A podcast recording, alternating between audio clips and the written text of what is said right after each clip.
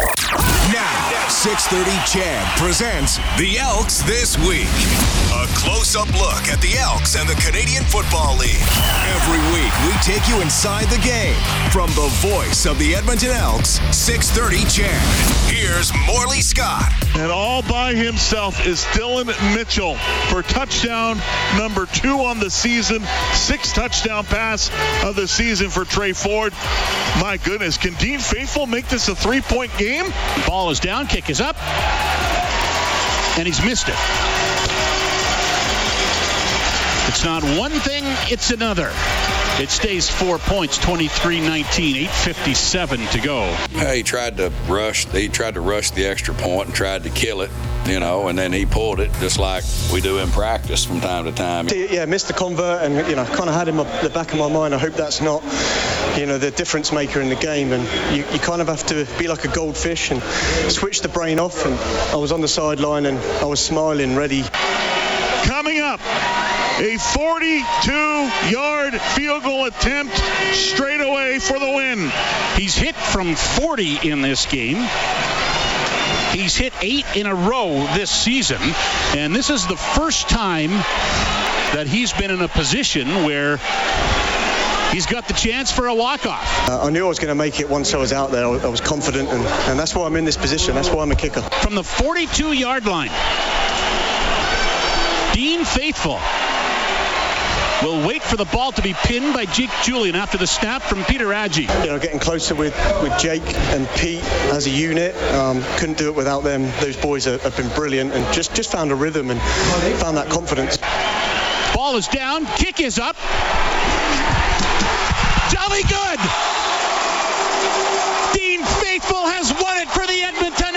Was probably the biggest biggest moment of my career, to be honest. I, I've never hit a game winner uh, in football, and so that was my first game winner. And yeah, I'm over the moon.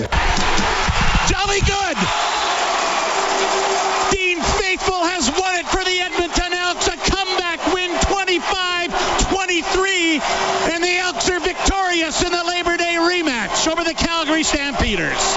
Oh man, what a night it was Saturday night at Commonwealth. That just part of the story for the Elks win over the Stampeders in the Labor Day rematch. Tre Ford, the defense, the fans, also all a part of the story as well. But Dean Faithfull was the last guy to touch the football with his foot, and it gave the Elks the walk-off win on a 42-yard field goal. Uh, Dean joins us now on the Elks this week. Dean, thanks for taking the time out to talk to us. How you doing? I'm great, thank you. Good evening. How are you doing? I'm I'm very good, thank you very much. Uh, uh, you're a part of the reason why this town's been in a pretty good mood for the last 48 hours. Tell me what the last 48 hours since you kicked that field goal has been for like for you. yeah, I, have I've tried to em- embrace everything. Uh, I'll be honest. Uh, after the game, I was pretty exhausted, uh, just just mentally, really. You know what you go through the ups and downs of a game, and you always hope you're really going to enjoy it. And, and believe me, I did. Uh, but I feel like since then, it's just been kind of getting down off the, the highs and, and trying to get back to work um, because, you know, I think it was a, a moment of relief as well as well as joy. Tell me about the rest of your night after after the game was over. We we've seen the video of the celebration in the dressing room. You up on the shoulders of your teammates. The Queen's wave was fantastic, by the way. I love that. And uh, then everything kind of probably cooled down a little bit. Tell me what how'd you spend the rest of your night? I know you probably hadn't eaten since like early in the afternoon, right? Uh, what was what was the rest of your night like after after a game like that? well, yeah. Well, obviously we had our you know our celebrations in the in the locker room, and then you know, to be honest, nothing exciting to tell you. I kind of uh, grabbed some food, and it was, uh, like I said, I was exhausted. I wanted to relax. Um, I did catch up with the family because they were watching back in England, and it was four four in the morning for them. So they had uh, they had you know spent a lot of time not sleeping and watching the game. So I caught up with my brother and my dad, and and just relaxed. To be honest, uh, had a couple of cherry cokes and uh, that was my evening. So nothing exciting, but you know, just took took a minute to sit back and uh, I was just happy for for Edmonton as a whole, really, just to be able to give them that moment. So you're a cherry coke guy? Is that the deal?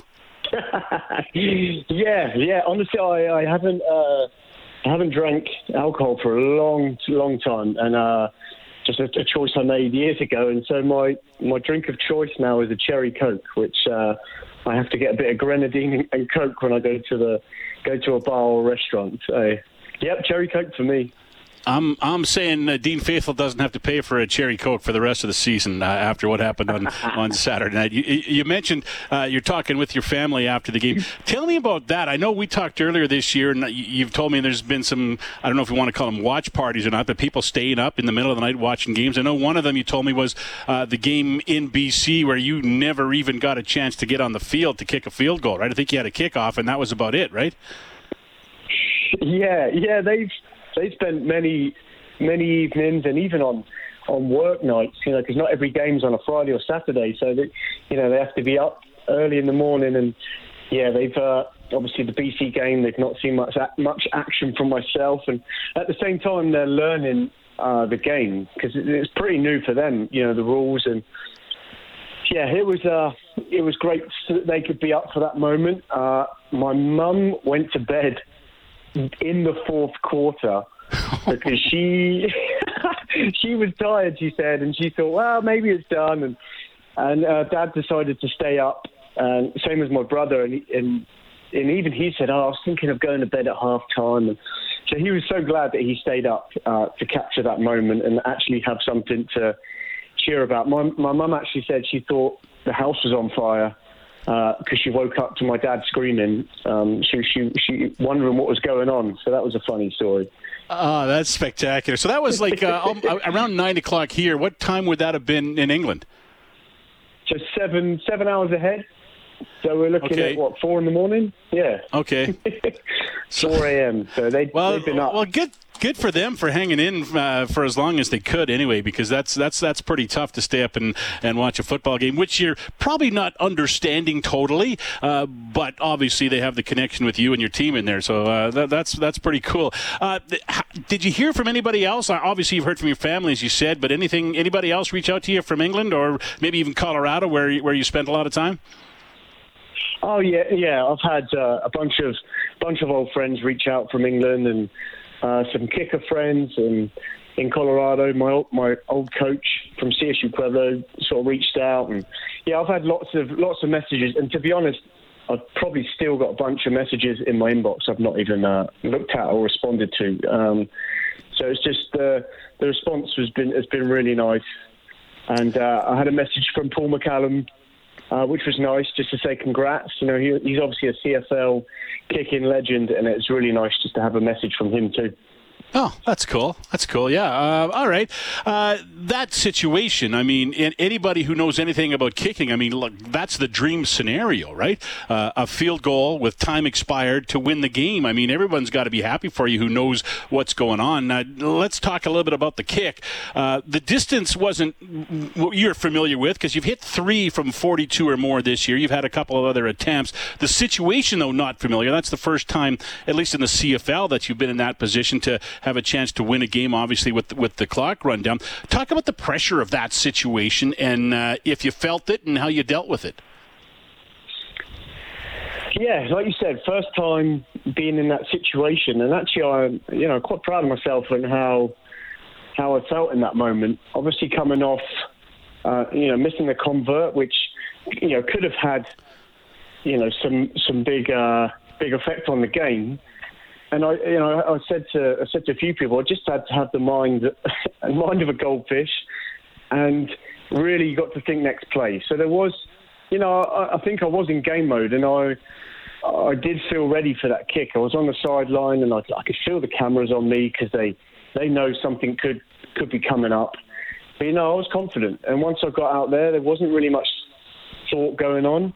And that's how you kind of train yourself as a kicker. It's one of those one of those positions, right? That it's not always appreciated. Uh, you take take some slack when you miss, and that's fair. That rightly so. Um, and that you have to have a different mindset as a kicker and be a certain type of person. And I think that's why I am a kicker. You know, I don't mind taking the negative comments when they come and when it's deserved. And at the same time, I know that I'm going to get some praise if I make a kick like that. Um, so for me, yeah, I felt a little bit of pressure, but I don't get too high and I don't get too low. So even, you know, I'm so happy that the fans got to experience that. But you know, as, as excited as I was, and you could you could see in the celebration, I wasn't excited in, for too long because you know that you know there's the next day and there's the next kick and the next game. So that's the kind of mindset I have, you know, throughout any any of those kicks. Yeah, and I guess that's part of the whole process, right? Is is saying, yeah, that's great. I had fun. I'm glad I was able to do it, but we got a game on Friday. I got to get ready for now. Exactly, exactly. You know, one that's great. I could contribute to the win, but let's be honest, the rest of the boys do the job and put me in that position to to win the game. You know, they put their bodies on the line, and I've said that, and I mean that. You know, they they're the ones that earned that, and I'm just I'm happy I can come on and contribute. Yes, I have a, I think it's a hard job in in that situation, but it's those boys worked for you know two three hours to get us in that position, and yeah, then you've got to think next game because you know we've not won 12 games in a row. You know, we, we know our record. I know our record, and so we want to keep improving um, to, to prove that we are a really good team. And you know, to do that, we have to keep winning games. You know, three games isn't enough. Isn't enough. So, you know, mindset's next game, Friday. The Royal Wave uh, was that spur of the moment, or were you kind of sitting on that for a while? um, got a spur of the moment. Uh, we, we, I have joked about it in the past um, with some of the boys, and it just, it just felt right. It felt like the right time to do it. You know, against our rivals in the Commonwealth. You know, I know the Queen has been been here. She's she has history with the stadium, and um, she it was a year ago she passed a couple of days ago, and it was just, you know, it's a bit of fun. Um, you know, just to just to enjoy that moment. So yeah, it wasn't it wasn't really planned. It just kind of it just kind of came to me in the moment, and I just thought, yeah, give give it wave, you know, and, and enjoy that moment. Awesome. Did uh, what what mom and dad think of that? yeah, they laughed. They kind of, you know, they've seen the picture in the locker room, and just I think I got a comment, uh, yeah, typical Dean. Uh, from my mum because they know I can be a bit of a, a jokester, a bit of a bit of a prankster when I when I want to be. So they weren't surprised, and yeah, they enjoyed that. And, and to be honest, if you if you go deeper into it, that is a kind of connection to to home and my family, and it, that is important, and it is kind of a little bit of a you know wave to them too. That you know I don't forget home, and I don't forget where I'm from. Um, and you know that I sacrificed time away from them. So, it, it, in its own way, it was kind of a respect to my family too. Beautiful. Timing was perfect after you explained it for sure. Uh, all right, you kind of touched on a little bit. Three wins isn't enough, but you're three and two in the last five games. Obviously, this is a very different team in the last five games than it was in the first eight games. Um, easy to point to Tre Ford, uh, who has sparked uh, the offense, and the guys on the defense say watching him play has even sparked them. Uh, give me your take on what you've seen. Like you spend a lot of time watching and waiting for your opportunity to get into the game. Uh, you're getting a chance to kick a lot more converts right now, which is which is obviously exciting for everybody because they're scoring more touchdowns. What's been the biggest change in your mind in this club in the last five games? Well, I, I got asked this question the other day, and I, not not a whole lot has changed, you know, and I mean that in the way that what I've seen from watching on the sideline is this group of players are resilient and have just had this unwavering um, sort of resilience from the start. And I, what I call, and I say it for kickers, is you've got to have a bulletproof mindset. And I think we've had that because, and rightly so, we've had criticism of those first nine games it came at us from all angles. You know, you couldn't wherever you looked, there was criticism, and again, that's fair. That's what we do. We're we're sort of prepared for this. But what I did see from the boys is there was never a change in work effort, never a change in attitude. There was always this belief, and I think that's the only way we were going to get out and turn the season around and get out of that hole we were in. And that's exactly what we did. So I think that resilience and just to keep going and that persistence finally we've uh, got the results. And obviously Tre coming in as you know he's been a, a, great spark to the team, and what he does is special. And I think it's just all come together. But like I said, I think we can just hope to keep that going for the remainder of the season, and hopefully, you know, leave the leave the record in a respectable way, um, and and just end showing everybody the team we could be. And I think we've shown spells of that, definitely in the last, you know, four games. And I just I hope we can keep doing that, um, and so people can see that we are a really good football team. Dean Faithfull, I appreciate your time tonight. I know it's been a busy 48 hours for you since uh, since the end of the game on Saturday night. Uh, as I said, you're a big reason for this town being as happy as they are right now. Thanks for your time tonight. I'll see you at the park tomorrow. Yeah, thank you, Morley. Appreciate it, and yeah, just glad I can bring that happiness to Edmonton. Awesome. Thank you very much. Uh, Dean Faithfull, uh, the hero from the game on Saturday night, the Elks over the Calgary Stampeders with that walk-off field goal. You've heard my call of the field goal a couple of times. Uh, check this one out. This is uh, Mark Stephen on our sister station in Calgary, QR, with his call. Four of five this year for the game, 42 yards. The crowd will tell you what's going on. Snapped. Kicked. It's going. It's going. Yeah, the crowd told you all right what happened. Uh, it was right through the uprights and the Elks defeat of the Calgary Stampeders. Uh, more to come on the Elks this week here on 630 CHED. Now, more football talk on the Elks this week. Here's Morley Scott on the voice of the Edmonton Elks, 630 CHED. Elks weren't on the field today, but they uh, did meet. They had meetings and uh, looked at video today. Uh, no media availabilities uh, today. Our, we do, though, thank Dean Faithfull for joining us here on the Elks this week tonight. What a great interview! If you missed it, by all means, uh, get it when it's uh, when it's podcast a little bit later on tonight because it was a treat to talk to Dean jo- Dean Faithfull, who just had a, a terrific night, a terrific end to the football game on Saturday night. Now, the situation we'll watch for tomorrow when the Elks get back on the field.